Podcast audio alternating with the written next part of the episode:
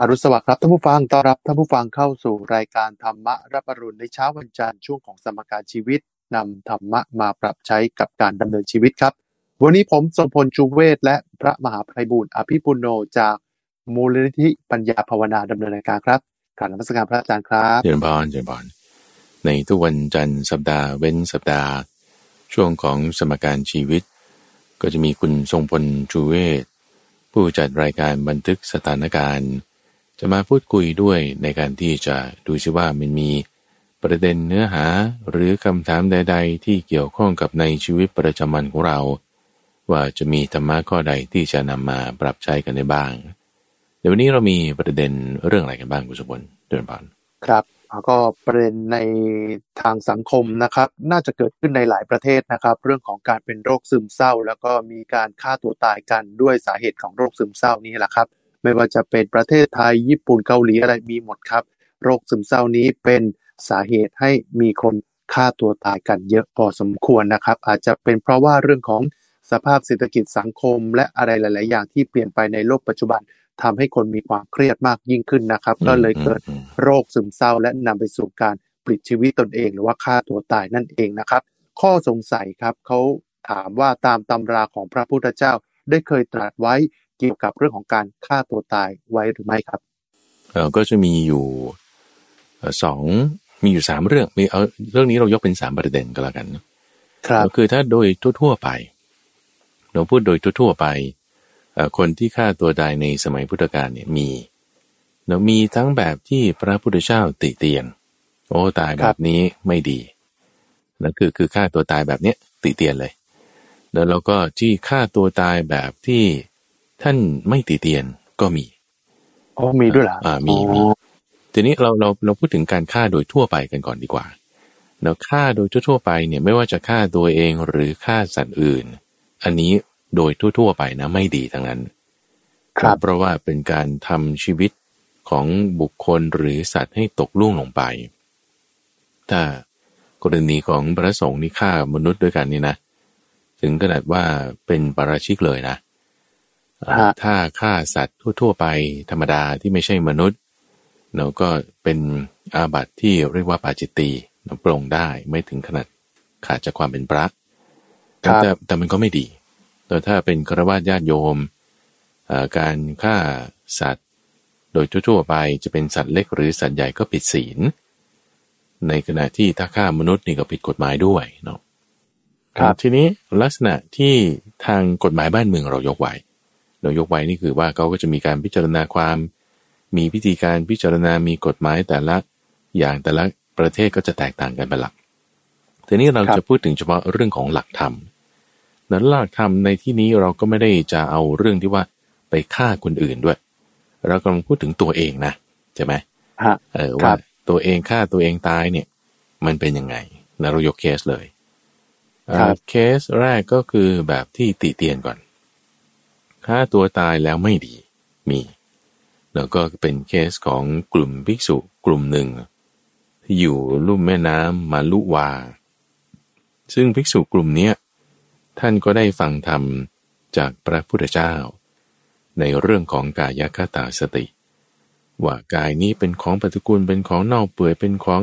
แบบไม่มีสาระแก่นสารเป็นของไม่ควรยึดถือแล้วฟังไปเนี่ยเกิดเบื่อหน่ายในกายอย่างมากคือแบบโอ้ยฉันไม่อยากจะมีชีวิตอยู่แล้วการมีชีวิตอยู่เนี่ยเป็นสิ่งที่โอ้หน้าอึดอัดระอารังเกียจก็เลยคิดว่าจะฆ่าตัวตายแต่ทีนี้คิดแล้วจะลงมือแบบฆ่าตัวเองบางทีคือฆ่าตัวเองก็มีนะที่คิดว่าถ้าฆ่าตัวเองแล้วมันไม่ดีนะพระพุทธเจ้าไม่ให้ฆ่าก็เลยไปจ้างตาเถนเนี่ยก็คือคนที่เขาอยู่วัดเคยบวชมาก่อนนะแล้วอาจจะด้วยเหตุใดเหตุหนึ่งก็ต้องลาสิกขาไปแล้วก็ยังอาศัยอยู่กินที่วัดอยู่กับพระอยู่เขาเรียกบุคคลประเภทเนี้ยเรียกว่าตาเถนซึ่งตาเถนเนี่ยก็บางทีมาทำหน้าที่รับใช้พระล้างบาตรบ้างประเคนของบ้างทำความสะอาดเสนาสนะต่างๆบ้างก็เลยพวกพระภิกษุเหล่านี้ พอรู้สึกอึดอัดรารังเกียจในร่างกายของตนแล้วก็จึงไปจ้างตาเถนเนี่ยให้ฆ่าตัวเองให้ฆ่าตัวเองด้วยบริขารเอานี่ถ้าบอกฆ่าฉันนั่นเลยฉันจะยกบาตรยกจีวรให้ตาเถนนี่ก็มันจะดีเหรอท่านนี่ดีสิเพราะว่าฉันจะได้แบบได้บุญนะบางอย่างก็เลยไปฆ่าองค์หนึ่งฆ่าสององค์ฆ่าสามองค์เอ๊ะมันอาจจะยังไงน่ายังไม่ค่อยมั่นใจนะตาเถนเนี่ยก็มีครั้งหนึ่งก็เอามีดที่ฆ่าพระเนี่ยนะไปล้างที่ลำลางข้างๆวิหารพอไปล้างเสร็จปุ๊บคราบเลือดนี่คุณสมพลมันไหลไปตามกระแสน้ำนี่คือทำให้เห็นเป็นซีนว่าเหมือนแม่น้ำเป็นสายเลือดนะแม่น้ำเป็นสายเลือดเขาก็เลยอึกขึ้นมาได้ว่าโอ้แย่แล้วเราทำอย่างนี้ไม่ถูกแน่นอนเนี่ยนี่มันไม่ถูกแล้วเนี่ยคิดในใจแล้วเริ่มตกใจข้อนี้ขึ้นมาแต่ปรากฏว่ามีมารแล้วมารตนหนึ่งคือเป็นเทวดาที่อยู่ในฝักฝ่ายแห่งมารเนี่ยนะเขาก็จำแรงกายมาเลยเป็นเหมือนเทวดาแล้วก็เดินมาเหนือน้ำแล้วเดินมาตามสายเลือดนี่แหละที่ไหลไปตามลำรางนี่นะเดินมาบอกสมณกุฏคือคนนี้เขาชื่อสมณกุฏก็คือหมดจากความเป็นพระแล้วมาอยู่วัดนี่ท่านเนี่ยปลดปล่อยดวงวิญญาณของพวกพระนะได้บุญมากนะคือมาให้คำแนะนำกับสมณกุฏเนี่ยตาเถนคนนี้ว่าทำดีแล้วทำดีแล้วท่านนี่ช่วยปลดปล่อยดวงวิญญาณของเขาถูกต้องเลยทำบ่อยๆทำมากๆไอ้นี่ก็เลยเข้าใจผิดกันเข้าไปใหญ่อีกไอ้ที่เข้าใจถูกแล้วกับเข้าใจผิดไปอีกคือไม่ใช่ว่าเราเห็นอะไรเป็นอัศจรรย์แล้วเราก็คิดว่าสิ่งนั้นมันดีมันถูกมันใช่นะมันไม่เสมอไปนะข้อนี้สอนเราข้อนี้เลยเนาะว่าเทวดาที่อยู่ในฝักฝ่ายแห่งมารก็มีเนาะมาแนะนำในข้อนี้ทีนี้แกก็เลยประกาศเลยเนาะประกาศเลยว่าถ้าภิกษุรูปไหนต้องการตายเนี่ยเดี๋ยวฉันจัดให้วันหนึ่งนี่ก็แบะหัวพระเนี่ยคุณบอล10 องค์บ้าง20 องค์บ้าง30 องค์บ้างตายหมดเลยแต่พระพุทธเจ้าตอนนั้นก็พอเทศเรื่องกายคตาสติแล้วตัวพระองค์ก็ไปหลีกเร้นอยู่15 วันนะพอออกมา15 วันนี่ทำไมพระในวิหารนี่เหลือน้อยลงก็ได้ทราบข่าวจากท่านพระอานนท์ว่าเกิดเหตุการณ์นี้ขึ้นก็จึงเรียกพวกนี้มาติเตียนเนื้อบ้าทำอย่างนี้ไม่ถูกเข้าใจหลักคำสอนไม่ถูกก็คือถ้าจะพูดถึงร่างกายของเราเนี่ยตัวเป็นรูปขันธ์เป็นขันธ์5ใช่ไหมครับและขันธ์5เนี่ยเป็นของปฏิกูลเป็นของที่เราควรจะปล่อยวางไม่ใช่ไปทำลายนะไม่ใช่ว่าไปทำลายกายฆ่าตัวตายทำลายขันธ์5ไม่ใช่ทำลายขันธ์5ในที่นี้นัยยะพระพุทธเจ้าหมายถึงกำจัดความยึดถือในขันธ์5นั้นกำจัดความยึดถือในขันธ์5นั้นไม่ใช่ไปกำจัดขันธ์5ตัวมันไม่ใช่ไปทำลายกายแต่ทำลายความยึดถือในกายต่างหากนี่ถ้าบอกว่าเราไม่เข้าใจโดยแยบกายหรือเข้าใจโดยไม่แยบกายนี่มันจะเพี้ยนไปอย่างนี้ท่านก็จะเปรียบเหมือนกับว่าคนเขาเอานมมาหมักในกับสารหมักแล้วก็มาคนมาเขย่ามาตีมันก็จะกลายเป็นเนยขึ้นมาใช่ไหมล่ะครับแต่ว่ามีหมอหนึ่งเขาไม่เข้าใจเขาก็คิดว่าเอาน้ำเปล่านี่แหละมาทำแล้วเอาน้ำเปล่ามาทำท่าทางเดียวกันใส่ของอย่างเดียวกันมันไม่มีโปรตีนอะไรที่จะจับเป็นก้อนนะมันก็ไม่เป็นเนยขึ้นมาได้มีอุปมาหลายอย่างในข้อนี้คือไม่แยบคายไม่ดีไม่ถูกแล้วฆ่าตัวตายแบบนี้ควรถูกตีเตียนเพราะว่าเข้าใจไม่ถูกในขณะที่อีกตัวอย่างหนึ่งตรงข้ามกันเลยก็คือท่านพระวักกลิเป็นต้นแล้วก็ยังมีอีก 2-3 รูปด้วยที่ว่าท่านพระวักกลิเนี่ยคือมีอาการป่วยในทางกายด้วยเรื่องของกรรมมีโรคที่เกิดจากกรรมอย่างใดอย่างหนึ่งแล้วก็พออาการป่วยอย่างมากเลยแต่เป็นเคสเดียวกันกับภิกษุอีกรูปหนึ่งที่ถ้าพระอาจารย์จำไม่ผิดจะชื่อว่าโคทิกะและซึ่งเรื่องนี้เป็นนิทานธรรมบทแล้วก็มีรายละเอียดอยู่ในสังยุตตนิกายด้วย ท่านพระโคติกะเนี่ยก็ได้ฌานสมาธิแล้วก็ปรากฏว่าพอด้วยโรคในทางกายอย่างใดอย่างหนึ่งก็ทำให้สมาธิของท่านเสื่อมคือเพราะว่าพอมีทุกขเวทนาในกายมากจิตใจมันก็อยู่ไม่เป็นสุข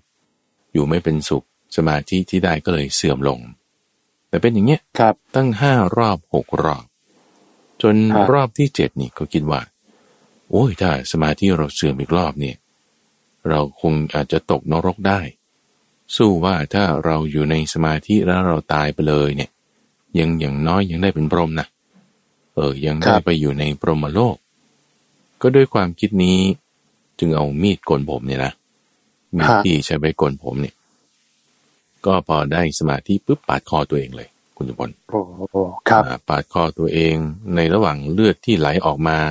ปื๊ดอยู่เนี่ยตั้งสติได้ตั้งสติได้ว่าอุ๊ยนี่เรายังไม่ได้มรรคผลนิพพานอะไรเลยนะเนี่ยเนื้อมาทบทวนศีลของตัวเองว่าอย่างน้อยศีลเราก็ยังดีอยู่จิตเป็นสมาธิบรรลุธรรมได้บรรลุธรรมขั้นสูงคือบรรลุเป็นพระอรหันต์ไม่ก่อนไม่หลังต่อการตายนั้นพระพุทธเจ้าพอทราบข่าวแล้วคือพวกพระอื่นๆเขาก็ติเตียนไงติเตียนว่าอันนี้ทำไมฆ่าตัวตายแม้แต่ท่านพระวักกลิก็ด้วยแล้วก็ถูกติเตียนว่าทำไมฆ่าตัวตายพระพุทธเจ้าทราบข่าวแล้วรู้ว่าทั้งสองคนนี้เขาบรรลุเป็นพระอรหันต์ก่อนตายใช่ไหมก็จึงไม่ติเตียนเคสจะมีอยู่เคสเดียวที่ว่าจะไม่ติเตียนในการที่ฆ่าตัวตายนั่นก็คือบรรลุเป็นพระอรหันต์ไม่ก่อนไม่หลังจากการตายนั่นก็คือจุดนั้นที่จะตายเนี่ยบรรลุธรรมได้ก็จึงจะไม่ติเตียนแต่ถ้าโดยทั่วๆไปโนติเตียนแน่นอนคือมันไม่ดีในการฆ่าเนี่ยยังไงก็ไม่ดีใช่ไหมเพราะฉะนั้นก็ไม่ควรทำนะหาวิธีอื่นที่มันจะดีกว่าแล้วก็คืออย่างเคสของท่านพระโคติกะหรือท่านพระวักกลิเนี่ยก็เป็นเคสที่ยูนิคเคสแล้วก็มีเฉพาะ2คนนี้เท่านั้นเองจะมีสักรูปหนึ่งมั้งที่จะเป็นลักษณะแบบนี้เหมือนกันแต่ก็ด้วยเหตุผลเดียวกันเนี่ยนะว่าได้บรรลุเป็นพระอรหันต์ก่อนการตายท่านก็จึงไม่ติเตียนเพราะฉะนั้นไม่ควรปลิดชีวิตตัวเองควรจะใช้วิธีแก้ปัญหาอื่นทางออกอื่นจะดีกว่าซึ่งมีมากมายแล้วในเคสของท่าน2ท่านเนี่ยคือไม่ได้มาปรึกษาครูบาอาจารย์ไม่ได้มาปรึกษาพระพุทธเจ้าเราก็เลยทำให้ไม่รู้ว่าทางออกอื่นเนี่ยมันเป็นอย่างไรไงเพราะฉะนั้นถ้าสมมุติเรารู้วิธีการอย่างอื่นก่อนแล้วนะก็จะดีแน่จุฬาภรณ์ครับแล้วพูดถึงเรื่องของการฆ่าตัวตายเพราะโรคซึมเศร้านี่บาปไหมครับเพราะว่าบางครั้งก็เกิดจากโรคภัยทางจิตความบกพร่องของสมองที่ทำให้เราฆ่าตัวตายไม่ได้มีเจตนาทำบาปทำกรรมนะครับคือถ้ามีราคะโทสะโมหะอยู่นะคุณสมบัติยังไงเนี่ยมันเป็นเจตนาแน่นอนก็คือเราอาจจะถูกบังคับด้วยกระบวนการทางชีวเคมีในสมองถูกไหมนี่คือกำลังพูดถึงนะหรือถูกบังคับด้วยหน้าที่เช่นว่าคุณเป็นเพชฌฆาตคุณเป็นผู้พิพากษาคุณต้องสั่งประหารเขาอย่างเงี้ยอันนี้คือคุณเจตนาแน่นอนจะไปบอกว่าฉันถูกบังคับให้ท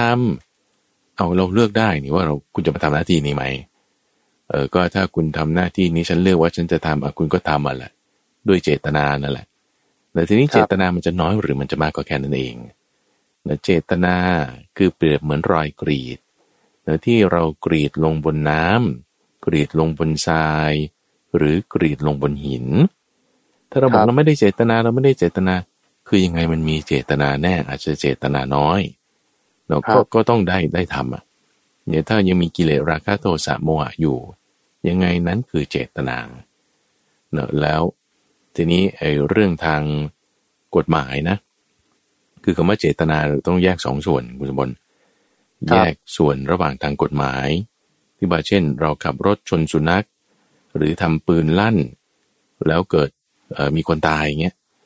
คือทำโดยไม่ได้เจตนาในทางกฎหมายเนี่ยเขาก็จะมีโทษที่ลดลงใช่ไหมมากกว่าที่เจตนาฆ่าโดยตรงแต่ว่าในทางธรรมะเนี่ย คำว่าเจตนาเนี่ยคือสภาวะของจิตที่คุณยังมีราคะโทสะโมหะอยู่แต่ถ้ายังมีราคะโทสะโมหะอยู่ยังไงเป็นเจตนาแน่ยังไงเป็นกรรมแน่แต่ถ้าไม่ได้ตั้งบอกว่าฉันจะฆ่าเลยมันก็ไม่ผิดศีลล่ะแต่ไม่ผิดศีลไม่ใช่ว่าไม่เป็นบาปนะยังไงก็ยังเป็นบาปเกิดจากโมหะที่ตัวเองแบบครอบงำเอาไว้หรือเกิดจากการที่เราพอใจที่จะเลือกทำหน้าที่นี้ก็เลยต้องสั่งฆ่าเขาไม่ผิดศีลแต่เป็นบาปแน่เราบาปมากบาปน้อยก็ตามแต่ที่เจตนามันน้อยหรือมันมากนั่นเองแล้วก็จึงนี่แหละมันจะว่าแล้วมันเป็นโทษของสังสารวัฏนะโทษของวัฏฏะครับแล้วที่จะทำให้เกิดความเข้าใจผิดเกิดการเบียดเบียนกันไม่ทางใดก็ทางหนึ่งได้เพราะฉะนั้นพระพุทธเจ้าจึงสอนถึงเส้นทางให้ออกจากวัฏฏะสงสารนี้ให้ได้นั่นเองเชิญบอลครับเรื่องของการฆ่าตัวตายด้วยโรคซึมเศร้านะครับอันนี้ก็เป็นเรื่องที่ไม่ควรทำยังไงก็ไม่ควรทำฮะเรื่องของการฆ่าตัวตายนะครับอันนี้องค์สมเด็จพระสัมมาสัมพุทธเจ้าเนี่ยท่านก็ได้ตรัสเอาไว้นะครับในหลักธรรมคำสอนแล้วนะครับพูดถึงเรื่องของการใช้ชีวิตทุกวันนี้นะครับเมื่อก่อนจะไม่ค่อยเห็นภาพแบบนี้เท่าไหร่เดี๋ยวนี้จะเห็นภาพแบบนี้เยอะมากยิ่งขึ้นเนื่องจากวัดแต่ละวัดเนี่ยเขาก็มีการก่อสร้างศาสนสถานหรือว่ารูปเคารพต่างๆเนี่ยให้ประชาชนเนี่ยเข้าเคารพสักการะก็บางทีก็จะมีเห็นคนงานก่อสร้างที่เป็นฆราวาสเนี่ยก็มาก่อสร้างกันนะครับแต่บางวัดเนี่ยเห็นพระสงฆ์องค์เจ้านะครับทำงานก่อสร้างในวัดเองนะครับโบกปูนเองทำอะไรเองนะฮะก่ออิฐเองก็มีนะครับในการที่ก่อสร้างโบสถ์วิหารหรือรั้ววัดเนี่ยในกรณีที่พระเนี่ยทำงานด้วยตัวท่านเองถือว่าเป็นกิจของสงฆ์ไหมครับกิจของสงฆ์ที่พระพุทธเจ้าบัญญัติเอาไว้คือพระสงฆ์เนี่ยมันทำหลายอย่างเนาะทีนี้ส่วนที่ว่าหลายอย่างเนี่ยเราก็ต้องพิจารณาแยกเป็นส่วนๆไปเนาะว่าอะไรในเรื่องเกี่ยวกับงานก่อสร้างมีไหมในความที่เป็นเกี่ยวกับพระสงฆ์มีแต่ถ้าจะพูดแล้วคือมันมีท่านตั้งชื่อไว้เลยชื่อว่านวกรรมนอนหนูวอแหวนกอไก่รอหันหมอม้านวกรรมครับนั่นคืองานก่อสร้างทั้งหลายแหละซึ่งงานก่อสร้างทั้งหลายแหละเนี่ยบางทีมันจำเป็นคำว่าจำเป็นเนี่ยอย่างเช่นว่าจำเป็นมากจำเป็นน้อยเนี่ยเราต้องดูเจาะลงไปในรายละเอียดเนาะอย่างเช่นว่าถ้าคุณไม่มีที่อยู่อะไรเลยไม่มีที่อยู่อะไรเลยนะการอยู่ราวป่าเป็นสิ่งที่แนะนำอยู่ใต้โคนไม้เป็นสิ่งที่แนะนำทีนี้ถ้าไม่มีที่อยู่อะไรแล้วคุณจะไปอยู่ใต้โคนไม้มันก็ต้องทำต้องแต่งอะไรบ้างนะต้องทำต้องแต่งอะไรบ้างเช่นบางทีต้องขึงร่มบ้างขึงกรดบ้างกวาดลานบ้างปรับแต่งพื้นที่นิดหน่อยอย่างเงี้ยมันต้องมีนี่พวกนี้เรียกว่านวกรรมนะเรียกว่านวกรรมซึ่งเป็นธุดงควัตในข้อหนึ่งในการที่จะไปอยู่ป่าอยู่แล้วบางทีมันต้องทำทีนี้ท่านที่เตือนไว้บอกไว้คืออย่าทำให้มันมากอย่ายุ่งวุ่นวายให้มันเยอะมีอยู่ก็เอาพอประมาณที่จะอยู่ได้ที่จะเป็นเสนาสนะบรรเทาความหนาวความร้อนป้องกันลมแดดฝนเท่านั้นเองที่ให้ทำเนี่ยมีประมาณนี้แล้วก็ถ้าจะไปยุ่งวุ่นวายเรื่องนวกรรมมากท่านยังเตือนไว้ด้วยซ้ำว่าจะเป็นเครื่องเนิ่นช้าจะเป็นเครื่องเนิ่นช้าเพราะฉะนั้นก็จึงไม่เน้นมีอยู่แต่ไม่เน้นบางทีต้องทำก็ต้องทำก็ทำได้แต่ไม่เน้นเข้าใจไหมอย่างเคสหนึ่งที่เราจะเห็นอย่างกรณีของท่านพระมหาโมคคัลลานะนี่พระพุทธเจ้ามีครั้งหนึ่งให้ไปดูแลงานก่อสร้างนะคือให้เนี่ยคือหมายถึงว่านางวิสาขาเนี่ยเธอจะกำลังก่อสร้างโลหะปราสาทที่เมืองสาวัตถีนั่นก็คือบุพารามแล้วก็คราวนั้นพระพุทธเจ้ากำลังจะจาริกจากไปอยู่ในพรรษาแล้วก็ออกพรรษาก็จะเดินทางไปเนี่ยเธอก็ขอพระภิกษุรูปหนึ่งให้มาช่วยดูแลการก่อสร้างนี้ได้ไหมครับงั้นจะเอาใครล่ะนางวิสาขาก็ขอท่านพระมหาโมคคัลลานะพระพุทธเจ้าก็จึงอนุญาตให้พระมหาโมคคัลลานะเนี่ยไปดูแลงานก่อสร้างนี้ครับแล้วท่านอยู่9เดือนนะดูแลงานก่อสร้างแล้วคำว่าดูแลเนี่ยก็คือหมายถึงอำนวยการทุกอย่างนะนางเอามาถามว่าท่านคะแบบเนี้ยจะได้ไหมหลังคาทำอย่างนี้โอเคไหมห้องหับทำอย่างนี้โอเคไหม พื้นใช้แบบนี้โอเคไหมคือแน่นอนต้องตรวจแบบอ่ะต้องได้ดูอ่ะว่าท่านเขานิมนต์ไปดูเนี่ยสีนี้โอเคไหมพื้นที่แบบนี้โอเคไหมกว้างไปไหมแคบไปไหมฟังก์ชันเป็นยังไงคือก็ท่านก็ต้องดูอ่ะใช่ไหมล่ะก็ทำอยู่9เดือนน่ะนะก็มีบางเคสที่เป็นแบบนี้นะอันนี้มีอยู่นั่นคือเราต้องแยกแยะแล้วว่ามันเป็นเคสไหนเคสไหนทีนี้ที่ไม่แนะนำเลยคือถ้าทำงี้แล้วมันไม่ใช่แน่นอนคือทำเป็นอาจินนะทำเป็นอาจินทำเป็นบ่อยๆทำเป็นยาวนานไม่จบไม่สิ้นสักทีแล้วก็อันนี้ต่อแล้วก็ต่ออันนั้นอีกอย่างเงี้ยนะอันนี้ก็ไม่เวิร์กจะเป็นเรื่องเนิ่นช้าแล้วก็จะเป็นเหตุหลายๆอย่างนะที่หนึ่งก็จะทำให้พระวินัยหย่อนยานสองก็จะทำให้ตั้งสติปัฏฐานสี่ได้ยากด้วยแล้วก็สามก็จะทำให้แบบไม่เพื่อนไม่รักเพราะว่ายุ่งวุ่นวายเกี่ยวเรื่องการก่อสร้างมากแล้วก็จะมีโทษหลายอย่างถ้าทำเป็นอาจินทำเยอะทำบ่อยทำมากทำไม่จบไม่สิ้นสักทีแล้วก็มีอันตรายแต่ถ้าบางครั้งบางคราวทำได้เดี๋ยวบางทีควรจะไปช่วยกันทำด้วยซ้ำเดี๋ยวถ้าเป็นอย่างเช่นต้องซ่อมแซมอย่างเงี้ยนะหลังคารั่วอย่างเงี้ยเอางั้นพระทั้งหมดเราก็ต้องไปลุยซ่อมกันให้มันเสร็จเรียบร้อยอย่างเงี้ยอันนี้ต้องทำครับเพราะฉะนั้นอย่าไปเหมาก็ต้องดูแยกแยะเป็นกรณีไปนะนะฮะก็คือถ้าทำแต่พอดีพอประมาณเนี่ยนะฮะไม่มากเกินไปไม่ใช่ไปเป็นคนงานก่อสร้างตลอด24ชั่วโมงนี่ก็ไม่ไหวเหมือนกันใช่ไหมฮะนะฮะทีนี้ประเด็นอย่างหนึ่งก็คือบางทีเราดูในข่าวเฉยๆเนี่ยนะข่าวหรือว่าดูตามโซเชียลเนี่ยคือเขาไปถ่ายภาพมาภาพเดียวแล้วก็เขียนคำบรรยายข้างล่างอย่างเงี้ยแต่ว่านี่มันกี่ของสงฆ์หรืออย่างเงี้ยเป็นต้นอย่างเงี้ยแล้วก็มีพระชาปูพระชาปูพระเอาตะวันจองพระดังอะไรแบบนี้นะซึ่งบางทีเราดูโดยส่วนเดียวไม่ได้ไงเราจะรู้ได้ไงว่าเคสนั้นมันเป็นเคสจำเป็นหรือเปล่าเนอะหรือว่ามันเป็นอาจินของท่านหรือยังไงคือแค่รูปใบเดียวมันอาจจะบอกไม่ได้นะมันจะบอกไม่ได้เพราะฉะนั้นเราก็ต้องรอบคอบก่อนนี้อย่าเหมาแต่ต้องให้รู้จักแยกแยะต้องดูรายละเอียดให้เหมาะสมนั่นเองเจ้าบ้านเรื่องของการก่อสร้างวัดการซ่อมแซมวัดการทำอะไรต่างๆก็คือนวกรรมนะครับถือว่าเป็นกิจของสงฆ์แต่ว่าควรที่จะทำให้พอเหมาะพอดีพอประมาณนะครับเพราะว่ายังจะมีช่วงของพระสงฆ์เนี่ยต้องบิณฑบาตต้องปฏิบัติธรรมและอื่นๆนะฮะไม่ใช่เอาชีวิตทั้งหมดมาทุ่มอะไรเกี่ยวกับก่อสร้างเนี่ยอันนี้ก็จะไม่ดีไม่งามนะครับถามว่าเป็นกิจของสงฆ์ไหมเป็นกิจของสงฆ์เพียงแต่ว่าต้องพอดีพอประมาณนะครับต่อไปครับเรื่องของการเจ็บป่วยมนุษย์เราก็คงหนีไม่พ้นละครับเกิดแก่เจ็บตายนะครับไม่มีใครอยากเจ็บไม่มีใครอยากป่วยไม่มีใครอยากตายครับเมื่อใดที่ป่วยเนี่ยก็อย่าจะหายป่วยโดยเร็วนะครับไปหาหมอบางทีก็ไม่หายก็ต้องหาที่พึ่งทางใจกันละครับว่าบางวัดเนี่ยเห็นว่ามีเรื่องของการสวดมนต์นะฮะสวดมนต์ของพระไปหาพระองค์นี้สิไปหาพระวัดโน้นวัดนี้สิสวดบทนี้แล้วเนี่ยพ่นน้ำมนต์หรืออะไรก็แล้วแต่จะทำให้หายป่วยได้นะอาจารย์ครับเห็นหลายวัดเนี่ยสวดให้คนหายป่วยเนี่ยมันตกลงแล้วจริงเท็จประการใดมีบทสวดไหมครับที่ทำให้คนเนี่ยจากที่ป่วยแล้วเนี่ยหายครับคือเรื่องนี้ที่เขาทำเป็นพิธีกรรมในสมัยปัจจุบันนะคุณสมบัติคือเขาทำกันเป็นเรื่องเป็นราวแบบให้คนมาเป็นที่พึ่งอะไรเลยเนี่ย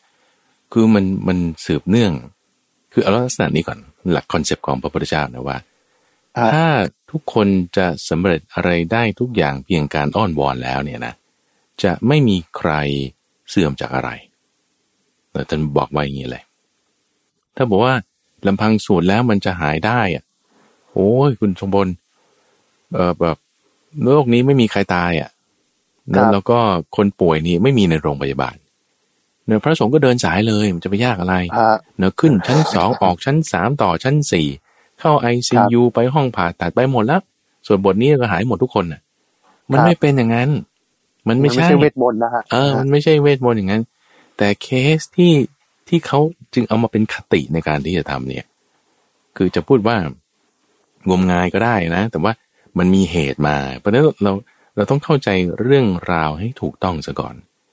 แล้วมันก็จะมีอยู่2กรณีกรณีแรกคือท่านพระกิริมานนท์ตอนนั้นเนี่ยท่านพระกิริมานนท์ป่วยแบบ คือเขาเรียกว่า gravely ill คือป่วยจะตายแล้วนะป่วยจะเข้าโรงอ่ะบางอย่างนะเตียงที่นอนอยู่นั่นน่ะไม่รู้ว่าจะเป็นเตียงที่ได้ตายหรือเปล่าพระพุทธเจ้าก็เลยเรียกท่านพระอานนท์มาบอกว่านี่ให้ไปหาคิริมานนท์นะแล้วก็บอกสัญญา10ประการนี้ซึ่งสัญญา10ประการนี้ก็คือคำสอนของพระพุทธเจ้าในเรื่องเช่นอสุภะสัญญาอนัตตสัญญาเรื่องการภาวนาน่ะนะครับแล้วคิริมานนท์เนี่ยจะหายป่วยโดยควรแก่ฐานะและจะบรรเทาทุกขเวทนาตามควรแก่ฐานะได้แต่ท่านใช้คำนี้ตามควรแก่ฐานะสัญญา10ประการพอบอกในสารเสร็จเรียบร้อยปุ๊บก็ท่านพระอานนท์ก็จึงดำเนินการตามนั้นเนื้อไปเนี่ยพูดตามที่พระพุทธเจ้าพูดเป๊ะเลยนะพูดตามที่พระพุทธเจ้าพูดเป๊ะเนี่ยภาษาสมัยปัจจุบันเราก็เรียกว่าสวดไงสวดมนต์ของประเทศไทยเนี่ยในบริบทของพุทธศาสนาเนี่ยหมายถึงพูดตามที่พระพุทธเจ้าได้กล่าวไว้แล้วก็จะไม่เหมือนสวดมนต์ของพวกศาสนาคริสต์หรือศาสนาอิสลามแต่ศาสนาคริสต์ศาสนาอิสลามเนี่ยสวดมนต์เนี่ยคือสวดขอพรคือเรียก pray p r a y ครับคือแบบขอพรใช่ไหมแต่ว่าสวดมนต์ของพระพุทธศาสนาเนี่ยคือ recitation เนี่ยคือพูดกล่าวตามที่พระพุทธเจ้าได้เคยสอนไว้ไม่เหมือนกันเราคนละอย่างแต่ว่าเขาใช้คำเดียวกันแต่ทีนี้ของในพระพุทธศาสนาเนี่ยคือกล่าวตามแต่ถ้าจะใช้คำให้มันชัดเจนเป๊ะเลยก็ใช้ว่าสัจฉายะนะสัจฉายะตามที่พระพุทธเจ้าสอนไว้ท่านพระอานนท์ก็สัจฉายะขึ้นมาเสียงเป๊ะเลยเนื้อหาข้อความเป๊ะเลยให้ท่านพระคิริมานนท์ฟังพอฟังแล้วจบว่าเอวังดังนี้หายเลยคุณสมบัติหายเลยหายนี่คืออาการป่วยก็บรรเทาลงเวทนาก็ระงับลงครับตามควรแก่ฐานะตามควรแก่ฐานะใช้คำนี้คือหมายความว่าคำว่าตามควรแก่ฐานะนี่หมายถึงว่าถ้ามันฐานะที่มันจะหายได้มันก็หายได้นะฐานะที่มันจะหายได้นี่คือเป็นยังไงก็คือเพราะว่าพอจิตใจเขาได้ฟังเทศฟังธรรมแล้วมีปีติมีสุขแล้วจิตใจระงับลงกายก็ระงับด้วยกายระงับเวทนาในกายมันก็ระงับตามไปเวทนาในกายที่ระงับตามไปก็เลยทำให้อาการต่างๆมันดีขึ้นแต่พระคิริมานนท์ตอนนี้อยู่ที่ไหนมรณภาพแล้วคุณสมบัติปรินิพพานแล้วครับท่านไม่อยู่แล้วไงโอ้ยก็คือหายป่วยแต่ก็ยังต้องตายอยู่ดีเข้าใจป่ะแล้วโรคที่ตอนท่านเป็นตอนจังหวะจะตายเนี่ยนะทำไมไม่หายด้วยอ่ะก็มันเป็นฐานะที่จะต้องตายแล้วไงตอนนั้นนะมันหมดจบแค่นี้เข้าใจป่ะนี่คือเคสที่หนึ่ง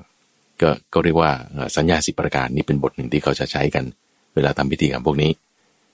หรืออันที่สองเคสที่สองแต่เคสที่สองนี่ก็ใช้บทเรียกว่าโพชฌงค์7ประการหรือโพชฌงค์7ประการที่ไม่ว่าท่านพระจุนทะคือพระพุทธเจ้าก็ป่วยนะมีวาระหนึ่งจุนทะไหนสวดนะคือสัจฉายะนะ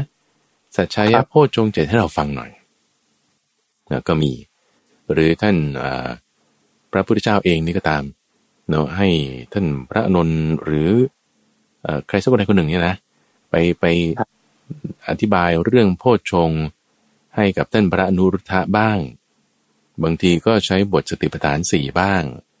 แม้แต่ท่านพระสารีบุตรท่านพระมหาโมคคัลลานะฟังเรื่องโพชฌงค์องค์ธรรมในการตรัสรู้ธรรม7ประการแล้วก็มีทุกขเวทนาเบาบางลงตามควรแก่ฐานะคือหายจากโรคนั้นน่ะหายจากโรคซึ่งอันนี้เป็นเคสที่เขามักจะยกขึ้นแล้วก็มาสวดให้ฟังกันเข้าใจไหมครับแล้วทำไมตอนนั้นพระสารีบุตรเราไปอยู่ที่เมืองนารันทาแล้วอ่ะอยู่ในห้องที่ท่านจะปรินิพพานเนี่ยกระโถนหนึ่งเข้ากระโถนหนึ่งออกอ่ะกระโถนหนึ่งเข้ากระโถนหนึ่งออกนี่คืออ้วกเป็นเลือดถ่ายเป็นเลือดนะพอถ่ายเป็นเลือดแล้วเขาก็ต้องเอากระโถนที่เปื้อนเลือดไปล้างเอากระโถนใหม่เข้ามากระโถนใหม่เข้ามาอ้วกอีกถ่ายอีกก็เปื้อนเลือดอีกก็ต้องเอาออกไปเอาเข้ามาใหม่อย่างเงี้ยอยู่เรื่อยนะครับแม้แต่พระพุทธเจ้าคืนที่จะปรินิพพานก็เป็นอย่างนี้เหมือนกันแต่ตอนที่ไปนั่งพักอยู่ข้างทางก็กระโถนหนึ่งเข้ากระโถนหนึ่งออกเหมือนกันแล้วจังหวะนั้นเนี่ยคุณจงพลคิดว่าเขาจะไม่ได้ สวดโพชฌงค์ 7ให้กันฟังเหรอใช่ไหมมีแน่นอนแล้วไม่ให้แสดงธรรมให้ฟังสารีบุตรแสดงธรรมให้ฟังหน่อยแสดงฤทธิ์ให้ฟังหน่อยให้ดูหน่อยอย่างเงี้ยมีแน่นอนแล้วทำไมไม่หายอ่ะก็จะว่าคือตามควรแก่ฐานะในที่นี้คือหมายถึงอย่างนี้แล้วคืออย่างงมงายแต่ให้เข้าใจเหตุผลครับเนอะว่าสิ่งที่ทำให้หายได้เนี่ยคือปีติสุขที่เกิดขึ้นในใจเนอะพอมีปีติสุขเกิดขึ้นในใจแล้วกายมีความระงับลงกายมีความระงับลงแล้วโรคมันก็จึงระงับไปได้บ้างครับแต่มันถ้ามันมีวาระอื่นอีกมันก็ต้องเกิดขึ้นมาอีกอย่างเงี้ยเข้าใจไหมเพราะฉะนั้นคำสอนนี้ต่างหากนะคำสอนนี้ต่างหากที่ว่าจะทำยังไงถึงจะอยู่เหนือจากความเจ็บไข้ได้ป่วยเนี่ยไปได้ซึ่งอยู่เหนือไปได้เนี่ยพอเราเข้าใจเรื่องโพชฌงค์ 7อย่างนี้เป็นต้นเรื่องสติปัฏฐาน 4อย่างนี้เป็นต้นเรื่องสัญญา 10 ประการนี้เป็นต้นเนี่ยคุณจะอยู่เหนือจากอาการเจ็บไข้ได้ป่วยนี้นะยังไงเพราะคุณอยู่เหนือจากการเกิดไงครับที่ถ้าว่าเรามีโรคภัยไข้เจ็บได้เพราะอะไรก็เพราะว่าคุณมีกายนี้ยังไงมันก็ต้องเจ็บป่วยเดี๋ยวไม่อันใดก็อันหนึ่งขนาดว่าท่านพระภักกุละเนี่ยนะแข็งแรงมากอายุ180 ปีนะท่าน160 ปีท่านนี่แข็งแรงมากไม่เคยเจ็บไข้ได้ป่วยเลยนะแม้แต่ขนาดนั้นก็ตามท่านยังปวดหลังนิดหนึ่งยังปวดหลังนิดหนึ่งนะคนที่แข็งแรงขนาดนี้อายุ160 ปีเนี่ยปวดตอนอายุ80ยังอยู่ได้ไปถึงอีก80 ปีนะครับก็ปรากฏว่ายังต้องมีอาการปวดหลังนิดหนึ่งเพราะว่ากายมันมีอยู่มันก็ต้องมีเวทนาที่เกิดขึ้นในกายทีนี้พอมีเวทนาที่เกิดขึ้นในกายก็ต้องมีแก่มีเจ็บมีตายเราจะไม่ให้มีเจ็บไม่ให้เป็นโรคภัยไข้เจ็บก็ต้องอย่าเกิดนี่ต่างหากครับต้องอย่าเกิดในการเข้าใจเรื่องสติปัฏฐาน 4 โพชฌงค์ 7 สัญญา 10 ประการจะทำให้เรากำจัดความเกิดได้กำจัดความเกิดได้ก็คือกำจัดความเจ็บไข้ได้ป่วยรวมถึงกำจัดความตายไปได้นี่ต่างหากที่ว่าเป็นเอเซนส์ของบทสวดนั้นครับคือไม่ใช่ว่าหายป่วยโรคที่เราเป็นอยู่แต่หยุดการป่วยด้วยการไม่เกิดอีกเป็นอมตะเลยก็ไม่เกิดก็ไม่ตายคือเป็นอมตะไงไม่ตายคือไม่เจ็บไข้ได้ป่วยก็คือความเจ็บไข้ได้ป่วยหายไปไงทีนี้อย่างไรก็ตามที่พระอาจารย์พูดเนี่ยคือไม่ได้ว่าคัดค้านนะก็ใช่ไหมแต่ให้เข้าใจบริบทก่อนแล้วที่ควรจะทำเนี่ยมันก็คือให้ไปฟังกันนั่นแหละแต่ว่าคือสนับสนุนด้วยซ้ำว่าให้สวดให้ฟังนะแต่ให้เข้าใจความหมายด้วยนะเพราะอะไรเพราะว่าคนที่เจ็บไข้ได้ป่วยเนี่ยคุณสมพลอินทรีย์เขาเนี่ยแก่กล้าแล้วอินทรีย์เขาเนี่ยแก่กล้ามันมีโอกาสตรงนี้แล้วก็หมายความว่าคือคนเราเนี่ยพอทำงานติดต่อผู้คนอยู่ในสังคมบางทีมันเพลินไปมันเผลอไปมันลืมไปก็จะลืมไปฉันลืมที่จะปฏิบัติธรรมฉันลืมที่จะตั้งสติไว้ฉันลืมที่จะมาฟังเทศน์เอาทีนี้พอป่วยแล้วก็จึงค่อยนึกได้ไงพอป่วยจึงค่อยคิดถึงพระเนี่ยจึงจะค่อยมาวัดจึงแบบพอผิดหวังได้ไม่ตามที่สมหวังจึงค่อยมาวัดแต่ตอนที่มีความสุขก็ไม่ได้นึกถึงพระหรอกไม่ได้นึกถึงวัดไม่ได้นึกถึงคำสอนคือเผลอไปอยู่ทีนี้พอป่วยแล้วนิมนต์พระมามาสวดให้ฟังหน่อยคือมันยังดีไงเข้าใจไหมมันยังดีดีกว่าคือเพราะว่าอย่างน้อยยังไม่ประมาททีนี้ตรงนี้คืออะไรคือสภาวะจิตของบุคคลที่เจ็บไข้ได้ป่วยหรือใกล้ตายแล้วนั่นน่ะเขามีอินทรีย์ที่แก่กล้าขึ้นแล้วมีอินทรีย์ที่แก่กล้าขึ้นแล้วอินทรีย์คืออะไรอินทรีย์ในที่นี้หมายถึงศรัทธาวิริยะสติสมาธิและปัญญาห้าอย่างนี้มีความแก่กล้าขึ้นทำไมถึงแก่กล้าขึ้นก็ตอนแรกมันยังไม่ค่อยมีปัญญาเท่าไหร่ยังไม่ค่อยมีศรัทธาเท่าไหร่ทีนี้พอป่วยปุ๊บเราถึงต้องได้นึกถึงพระอานิศรัทธามาแล้วสติมาแล้วปัญญามาแล้วมาแล้วตรงเนี้ยแหมเสริมให้มันไปถูกทางอย่าไปทางงมงายไงถ้ามีปัญญาตรงนี้มีสติตรงนี้มีศรัทธาตรงนี้แล้วแนะนำให้มาถูกทางว่านี่ไงคุณเห็นไหมความไม่เที่ยงของร่างกายเห็นไหมความเป็นโทษของขันธ์ 5 เห็นไหมความไม่เที่ยงความเสื่อมไปความเป็นของที่หาสาระไม่ได้ให้เห็นด้วยปัญญานะเห็นชัดแจ่มแจ้งอยู่คือมันอย่างสมมติถ้าเรากำลังแบบไปออกกำลังกายได้เที่ยวได้กินดื่มได้มันเห็นไม่ชัดเห็นโทษของสิ่งที่มีความสุขเนี่ยมันเห็นไม่ชัดตอนเราสุขอยู่ตอนเราสุขอยู่จะไม่ให้เห็นโทษของสิ่งที่มีความสุขมันเห็นไม่ชัดไงก็มันอร่อยอยู่อย่างเช่นตอนเราหิวข้าวเนี่ยนะกินอะไรมันก็อร่อยหมดเนี่ยคุณสมบัติกินอะไรก็อร่อยหมดใช่ไหมแต่พออิ่มแล้วเนี่ยโอ้ยต่อให้อร่อยแค่ไหนเนี่ยก็ไม่อยากกินแล้วเห็นโทษเช่นเดียวกันว่ากายของเราเนี่ยเดี๋ยวฉันทำนั่นนี่มีความสุขแล้วก็พอพระบอกว่าโอ้ยเนี่ยมันเป็นของมีโทษนะเป็นของไม่ควรยึดถือนะ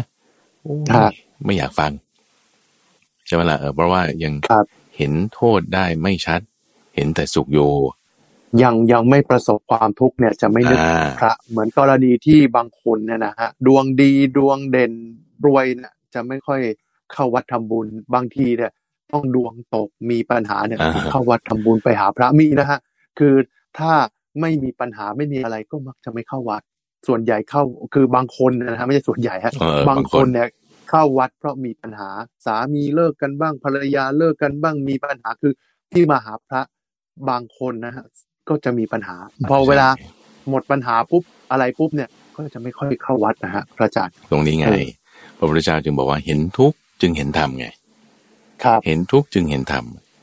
ถ้าเราเจอทุกข์อยู่เฉพาะหน้าในที่นี้ก็คือเรื่องของเจ็บไข้ได้ป่วยเนาะ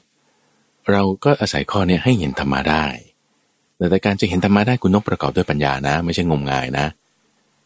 ถ้ามีความงมงายมีความเข้าใจผิดปัญญามันจะเกิดไม่ได้นะทีนี้ไอ้ตรงจุดที่ว่าเราเริ่มเห็นทุกข์แล้วเนี่ยมันเป็นองค์ประกอบที่จะไม่เห็นธรรมเลยเพราะทุกข์เนี่ยมันจะเป็นตัวเชื่อมระหว่างศรัทธาและปัญญานะในอินทรีย์5เนี่ยมันจะพัฒนาขึ้นได้เช่นว่าศรัทธาวิริยะสติสมาธิปัญญาเนี่ยลำดับ5อย่างเนี่ยมันไล่กันไปนั่นหมายความว่าพอเรามีความเลื่อมใสมีความลงใจแล้วเราก็จะลงมือทำจริงแน่จริงนั่นคือวิริยะแต่ลงมือทำจริงแน่จริงเป็นวิริยะนั่นก็จะทำให้เรามีสติตั้งมั่นขึ้นได้แต่มีสติตั้งมั่นขึ้นได้แล้วเราก็จะจิตสงบเป็นอารมณ์เดียวนั่นคือสมาธิจิตสงบเป็นอารมณ์เดียวแล้วเราก็จะเกิดความเข้าใจเฉพาะอย่างนั่นคือปัญญาและทีนี้ก็คือเป็นสายการพัฒนาทีนี้พอปัญญาแล้วเนี่ยมันจะกลับมาให้เกิดความ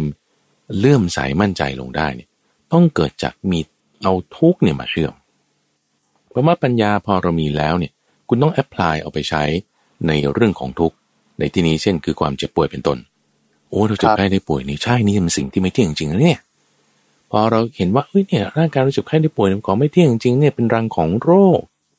ยิ่งเขาจะมีความมั่นใจเฉพาะอย่างขึ้นมาทันทีศรัทธาเพิ่มเลย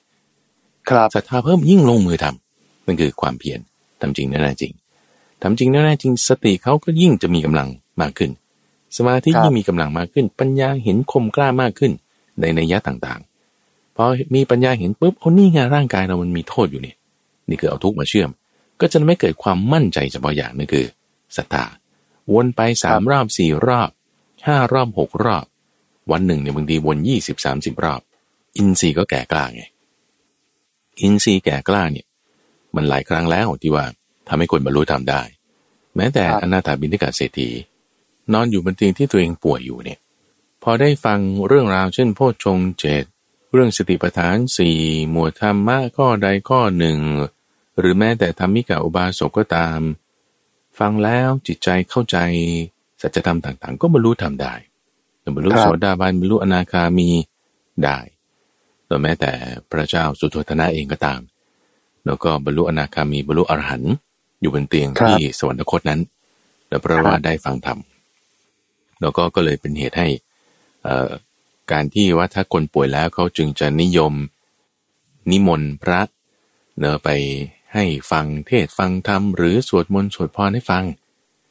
แล้วก็ต้องเข้าใจบริบทอย่างนี้นะมันถึงจะเป็นประโยชน์ในการที่เราได้ฟังคำสาธยายนั้นนะคือคำฟังสวดเนี่ยถ้าจะพูดบทเพียรจะได้ถูกคือสัจชายะสัจชายะเป็นภาษาบาลีถ้าจะพูดภาษาไทยคือสาธยายก็คือสวดให้ฟังแล้วก็ต้องเข้าใจความหมายเห็นสัจธรรมเกิดปัญญาปล่อยวางได้หมดพ้นจากภัยคือความเกิดความแก่ความเจ็บความตายได้นั่นเองเจริญบาน ครับมาดูอีกประเด็นหนึ่งครับเรื่องในทางพระพุทธศาสนาครับการทานเนื้อสัตว์ครับไม่ได้ฆ่านะครับคือศีลเนี่ยบอกว่าห้ามฆ่าสัตว์ตัดชีวิตแต่ในกรณีที่เราไม่ได้ฆ่าสัตว์ครับเราทานเนื้อสัตว์นะครับไม่ว่าจะเป็นเนื้อหมูเนื้อไก่เนื้อวัวอะไรก็ตามถือเป็นการส่งเสริมไม่มีการฆ่าสัตว์ไหมครับผิดไหมฮะบาปไหมฮะรูปแบบการรับประทานเนื้อสัตว์เนาะที่จะเป็นการส่งเสริมก็มีที่ไม่ใช่การส่งเสริมก็มีนะต้องแยกแยะในกรณีเอาอย่างพระสงฆ์ก่อนนะพระสงฆ์เนี่ยลักษณะรูปแบบการเลี้ยงชีวิตก็คือไปบิณฑบาตใช่ไหมไปบิณฑบาตเนี่ยก็คือไม่ได้ไปซื้อไม่ได้ไปอะไรก็คือไปรับมาเฉยๆเขาให้อะไรก็เอานะเพราะฉะนั้นพระสงฆ์เนี่ยก็จะมีที่กินเนื้อแน่นี่คือพระพุทธเจ้าก็บัญญัติไว้อยู่แล้วเรารับประทานได้แต่ทีนี้จะมีเนื้อแค่บางสิบประเภทนะเช่นเนื้อหมีเนื้อสุนัขเนื้องูเป็นต้นที่ไม่ให้รับประทานเพราะอะไรเพราะมีคนมาติเตียนว่าเอ้าเนี่ยทำไมพระไปกินเนื้องูไปกินเนื้อหมีไปกินเนื้อเสือโคร่งเสือเหลืองโอ้ยก็ไม่เห็นต่างอะไรกับโยมเลยโยมก็กินนี่พระก็กินนี่แล้วจะไปไหว้ทำไมก็เกิดติเตียนอย่างนี้ใช่ไหมพระพุทธเจ้าก็เลยเอางั้นพระสงฆ์ไม่ต้องไปกินเนื้อพวกนี้เนื้อไม่ต้องกินรับมาก็ไม่กินความบริสุทธิ์ของเนื้อสัตว์เนี่ยมันเกิดจากการที่ว่าคุณได้มาอย่างไงลักษณะได้มาอย่างไงที่ว่าบริสุทธิ์เอาข้อนี้ก่อนนั่นก็คือว่ามันตายเองแล้วก็มีคนเอาเนื้อนั้นมาทำกินอันนี้จะเรียกว่าคือไม่ได้ไปเบียดเบียนเขามาแต่ที่ต้องไปเบียดเบียนเขามาเนี่ยคือเขาอยู่เฉยๆแล้วคุณไปฆ่าเขามากินอันนี้ไม่ดีเข้าใจไหมทีนี้พอฆ่ามากินแล้วตัวเองกินไม่หมดทำไงก็เอาไปขายไปขายคนมาซื้อพอซื้อมากขึ้นดีมานด์มันสูงแต่ซัพพลายมันน้อยใช่ไหมสมมติว่าถ้าเรากินเหลือเราไม่มีตู้เย็นแช่ทำไงเราก็ต้องขายถูกๆไงขายไม่เอาแพงทีนี้พอดีมานด์มันมากขึ้นเอาราคาสูงได้ใช่ไหมราคาสูงได้นี้ทำไงก็เลยไปฆ่ามาเพื่อที่จะขายโดยเฉพาะนี่มันไม่ดีละนะฆ่ามาเพื่อที่จะขายโดยเฉพาะทีนี้ไปหาในป่ามันซัพพลายดีมานด์ไม่ได้ทำไงเลี้ยงเพื่อฆ่าเลยอุตสาหกรรมเลี้ยงเพื่อฆ่านะจึงเกิดขึ้นอุตสาหกรรมเลี้ยงเพื่อฆ่าจึงเกิดขึ้นเพื่อที่จะสนองความต้องการของสังคมดีมานด์ไงนะซึ่งมันก็จะมีส่วนที่เศร้าหมองเป็นบาปแน่นอนนะเพราะว่ามันต้องเริ่มมาจากความอยากของมนุษย์ที่ว่าต้องมีดีมานด์เพิ่มขึ้นคือเราลองมองภาพนี้ก็ได้นะคุณโจนว่าในสมัยพระศรีอานคือสมัยพระพุทธเจ้าที่ว่าทุกคนรักษาศีลหมดเลยนะครับไม่มีสักคนใดคนหนึ่งที่ไม่รักษาศีลห้าเลยไม่มีเลยนะคุณโจนครับ 100% ของประชากรทั่วโลกรักษาศีลห้าหมดเลยนะถามว่ามันจะมีโรงฆ่าสัตว์ไหมไม่มีครับไม่มีแน่นอนตกงานเลยคือไม่มีอุตสาหกรรมเลี้ยงเพื่อฆ่าไม่มีคนฆ่าสัตว์แล้วก็จะรักษาศีลห้าจะไปฆ่าสัตว์ได้ไงครับแล้วสมัยนั้นมีเนื้อกินไหมก็ต้องมีแน่เพราะว่าสัตว์มันตายเองโดยธรรมชาติต้องมีเราก็อาจจะแบบเอามากินก็กินแค่นั้นมีแค่นั้นก็กินแค่นั้นที่เหลือก็ไม่ต้องกินไงกินอะไรกินผักผลไม้กินอะไรไปไงในยุคนั้นจะเป็นอย่างนี้นะยุคนั้นจะเป็นอย่างนี้แต่สมัยปัจจุบันเนี่ยคือมันมีดีมานด์ไงเพื่อให้คนรู้สึกสบายใจก็ฉันก็ไปซื้อจากตลาดในท่านจึงแบ่งระดับของการฆ่าไว้เนี่ย3ระดับด้วยกันแบ่งระดับของการฆ่าไว้เป็น3ระดับนี่เป็นคำพูดที่เป็นภาษาบาลีเลยนะคุณสมบัตินะอาจารย์พูดมันเป็นภาษาไทยก็คือว่า1ฆ่าเองก็คือลงมือเอง2นี่คือใช้ให้เขาไปฆ่าคือสั่งลูกน้องหรือว่าคนรับใช้หรือว่าทาสให้ไปทำซึ่งถ้าไม่ทำมีปัญหาเขาก็ถูกบังคับไงเพราะฉะนั้นอย่างกรณีของอัยการศาลหรือตำรวจเนี่ยเขาสั่งให้ทำตามระบบกฎหมายเนี่ยเขาสั่งให้คุณนะตัดสินคดีความอย่างนี้นะสั่งให้คุณไปสั่งฆ่าไงเข้าใจไหมสั่งให้คุณไปสั่งฆ่าซึ่งก็คือถูกสั่งให้ทำในกระบวนการการสั่งให้ทำก็ได้บาปเหมือนกัน2เคสแบบนี้ถือว่าผิดศีลโอเคไหมอีกระดับหนึ่งระดับที่3ที่ว่าห่างออกไปอีกท่านใช้คำว่าชักชวนให้ท ชักชวนให้ทำไม่เหมือนกับสั่งให้ทำแล้วชักชวนให้ทำไม่เหมือนกับสั่งให้ทำตรงที่ว่าเคสมันมีนะท่านใช้คำนี้ครั้งแรกในปรากฏมีมาในพระวินัยเรื่องของพระภิกษุรูปหนึ่งที่ต้องการหนังวัวมีโยมอุปถากนี่ที่ว่าพระรูปนี้ก็ไปบิณฑบาตที่บ้านของโยมคนนี้ทุกวันเป็นประจำอ่ะปรากฏว่าโคที่อยู่ที่บ้านของโยมคนนี้เขาเพิ่งคลอดลูกมาใหม่ๆแล้วลูกโคออกมาใหม่ๆสีผิวมันก็ยังแดงๆสดๆอยู่มันยังไม่โดนแดดใช่ปะพระรูปนี้ก็เลยไปจ้องที่ไอ้โคลูกน้อยตัวนี้แล้วไปมองอยู่เนี่ยโยมเขาก็ถามว่านี่ท่านมองมันอะไรอ่ะคือพระมองเนี่ยปรากฏเลยบอกเขาว่าอยากได้หนังมันสวยดีครับพูดแค่นี้นะไม่ได้สั่งให้เขาไปฆ่าด้วยนะเข้าใจป่ะแล้วตัวเองไม่ได้แค่พูดขึ้นเองแล้วก็ไม่ได้แบบว่าลงมือทำเองด้วยนะเขาก็เลยจัดให้เลยโอ้ได้ครับท่านเลยเอาลูกโคน้อยเนี่ยมาผูกขาเนี่ยเอาค้อนตีหัวเอามีดปาดคอเลือดสาดออกมาเสร็จปุ๊บ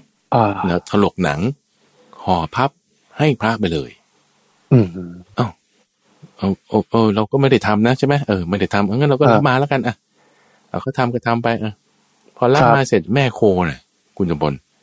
แม่โคมันก็เดินตามพระรูปนี้มาเดินตามพระรูปนี้มาเรื่อยๆนะจนมาถึงวัดน่ะพระภิกษุสงฆ์รูปอื่นแล้วก็ถามว่าพระเดชคุณทำไมมีวัวเดินตามท่านมาด้วยล่ะแล้วนี่ท่านถืออะไรมาเนี่ยปรากฏว่าคือเอาหนังลูกวัวน้อยนั่นน่ะห่อผ้าสังกติมาไงครับเกิดเลือดมันซึมออกมาพอดีทำไมมีเลือดซึมออกมาที่ผ้าสังกติท่านแบบนี้ไหนดูซิข้างในเป็นอะไรเปิดมาเป็นหนังลูกวัวโอ้ยเขาก็เลยติเตียนกันว่าโอ้นี่ทำไมท่านถึงจะใช้คำนี้เลยว่าชักชวนให้เขาฆ่าชักชวนให้บุคคลนั้นคือโยมคนนั้นเนี่ยฆ่าตัวเองไม่ได้สั่งนะแล้วเขาก็ตัวเองก็ไม่ได้ทำเองแล้วใช่ไหมแต่การชักชวนให้ทำเนี่ยก็ควรถูกติเตียนด้วยในเคสนี้ผิดศีลไหมไม่ผิดศีลแต่ว่าได้รับบาปไหมได้ด้วยกันซึ่งลักษณะการชักชวนเนี่ยก็คือสร้างดีมานด์ไว้ในตลาดนี่ไงเป็นลักษณะที่ชักชวนเพราะฉะนั้นคือมันก็เป็นเรื่องละเอียดอ่อนเหมือนกันนะคุณสมพลนะถ้าเรามาดูในคำสอนแล้วมันก็จะมีส่วนที่มันจะลงรับกันได้อยู่แล้วก็มีอาชีพคือการค้าขายที่พระพุทธเจ้าเนี่ยไม่แนะนำให้ทำหนึ่งในการค้าขายนั้นคือค้าขายสัตว์เป็นแล้วก็ค้าขายเนื้อสัตว์ครับนะค้าขายสัตว์เป็นก็คือขายมนุษย์อย่างนี้เป็นต้นนะหรือขายสัตว์เช่นหมูหรือไก่ให้ลงฆ่าสัตว์นี่คือการขายสัตว์เป็นหรือการค้าขายเนื้อสัตว์ก็คือซื้อจากโรงฆ่าสัตว์มาแล้วขายต่อไปอันนี้ก็ไม่แนะนำให้ทำไม่แนะนำให้ทำยังรวมถึงการค้ายาพิษการค้าอาวุธแล้วก็การค้าสุราด้วยถ้าอย่างนี้ไม่แนะนำให้ทำเพราะมันก็เป็นลักษณะที่ว่าจะเป็นการส่งเสริมการผิดศีลนั่นเองแล้วอย่างพ่อค้าเนื้อสัตว์อะไรแบบนี้ตามแผงตลาดอะไรแบบนี้นี่คือเขาบาปไหมก็โดนด้วยแล้วแก้กรรมได้ไหมพระอาจารย์คือมันหลีกเลี่ยงไม่ได้แล้วล่ะคือถ้าไม่ทำมาหากินอาชีพนี้เนี่ยมันก็ไม่มีจะกินเนี่ยเขาควรทำยังไงสิ่งที่ควรทำก็คือปฏิบัติตามศีลสมาธิปัญญาครับถ้าสมมติฉันยังแบบเปิดร้านขายเหล้าอยู่ใช่ไหมเปิดร้านขายเนื้อสัตว์อยู่หรือทำฟาร์มไก่ฟาร์มอะไรเงี้ยเอานะเราแบบส่งเสริมอยู่ก็จริงแต่ว่าตัวเทศถ้าเราจะทำเองหรือเราจะสั่งทำเนี่ยเราไม่ทำก็จะหมายคืออย่างน้อยศีลเรารักษาให้ได้แต่พอเรารักษาศีลให้ได้แล้วเราทำละเอียดขึ้นไปในการภาวนานั่นก็คือเรื่องของสมาธิและปัญญาการปฏิบัติตามศีลสมาธิและปัญญานั่นจะเป็นตัวที่ทำให้เราพ้นเหนือจากกรรมข้อนี้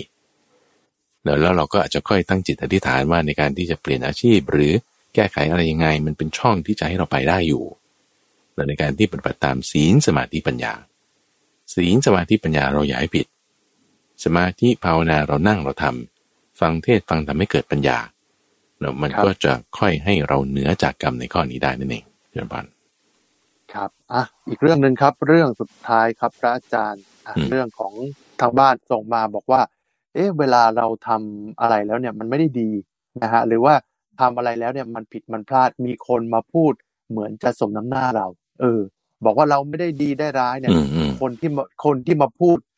ต่อว่าซ้ำเติมหรือสมน้ำหน้าแบบนี้เขาจะได้รับผลกรรมในสิ่งที่เขาทำไหมฮะใครทำกรรมอะไรไว้ก็ต้องได้รับผลของกรรมอย่างนั้นเนาะครับในเรื่องแรกก่อนว่าเราจะดีหรือจะชั่วเนี่ยมันไม่ได้อยู่ที่ปากของคนอื่นนะปากของคนอื่นก็เป็นปากของคนอื่นต่อให้เขาจะสาปแช่งเราหรือเขาจะยกย่องเราให้ดีขนาดไหนก็ตาม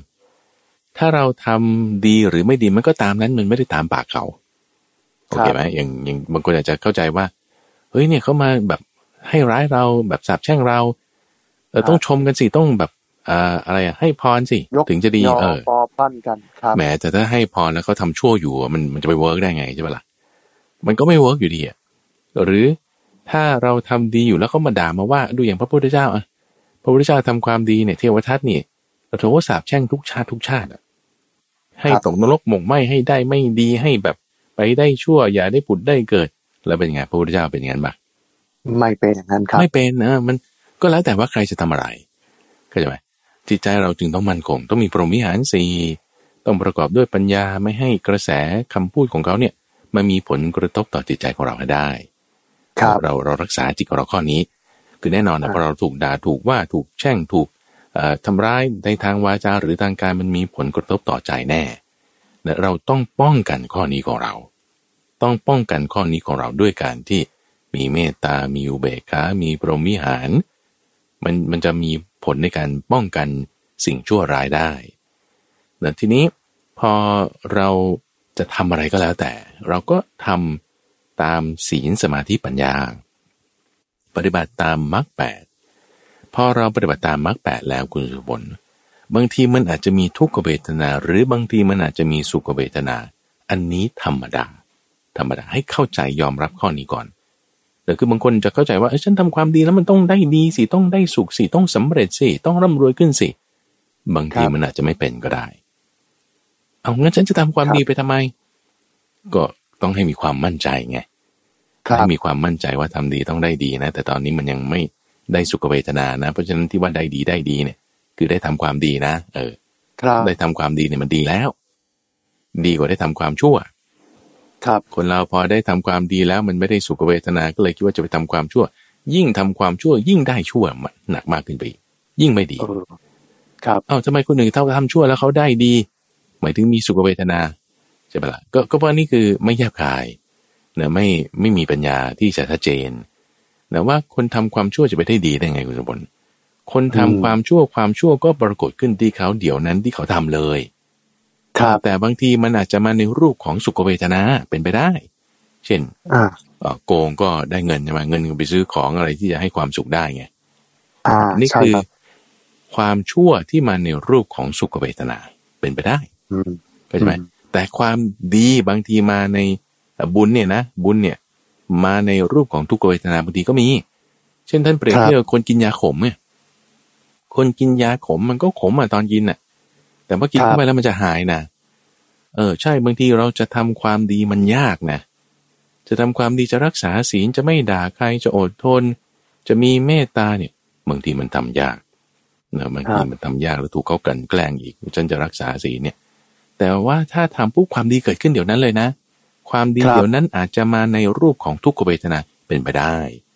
อันนี้เรายอมรับมันเลยก็อยู่กับมันไปอยู่กับมันไปให้มั่นใจว่าถ้าทำความดีความดีอยู่กับเราความดีนั้นจะรักษาผู้ที่ปฏิบัติของเขาธรรมะจะคุ้มครองผู้ที่ปฏิบัติธรรมะไม่มีใครจะทำอันตรายบุคคลผู้ที่มีธรรมะคุ้มครองได้เลยให้มันจากตอนนี้นั่นเองเชิญบัตรครับสำคัญที่ตัวเรานะครับเราทำความดีปฏิบัติดีเนี่ยก็ย่อมที่จะได้ดีนะครับทำชั่วได้ชั่วไม่มีครับชั่วหรือทุกข์เนี่ยมันเกิดขึ้นในขณะที่เราทำแน่นอนนะวันนี้อาจจะยังมาไม่ถึงแต่กฎที่เหนือกว่ากฎหมายเนี่ยคือกฎแห่งกรรมนะครับทุกวันหนึ่งสิ่งที่ทำไว้เนี่ยไม่ว่าจะเป็นสิ่งดีหรือสิ่งไม่ดีก็จะย้อนกลับมาสู่ตัวท่านครับเอาละครับวันนี้เวลาของทางรายการธรรมะรับอรุณหมดลงแล้วครับวันนี้ผมทรงพลชูเวชและพระมหาไพบูลย์อภิปุโนจากมูลนิธิปัญญาภาวนาลาท่านฟังไปก่อนพบกันใหม่ในครั้งหน้าสวัสดีครับเชิญบาน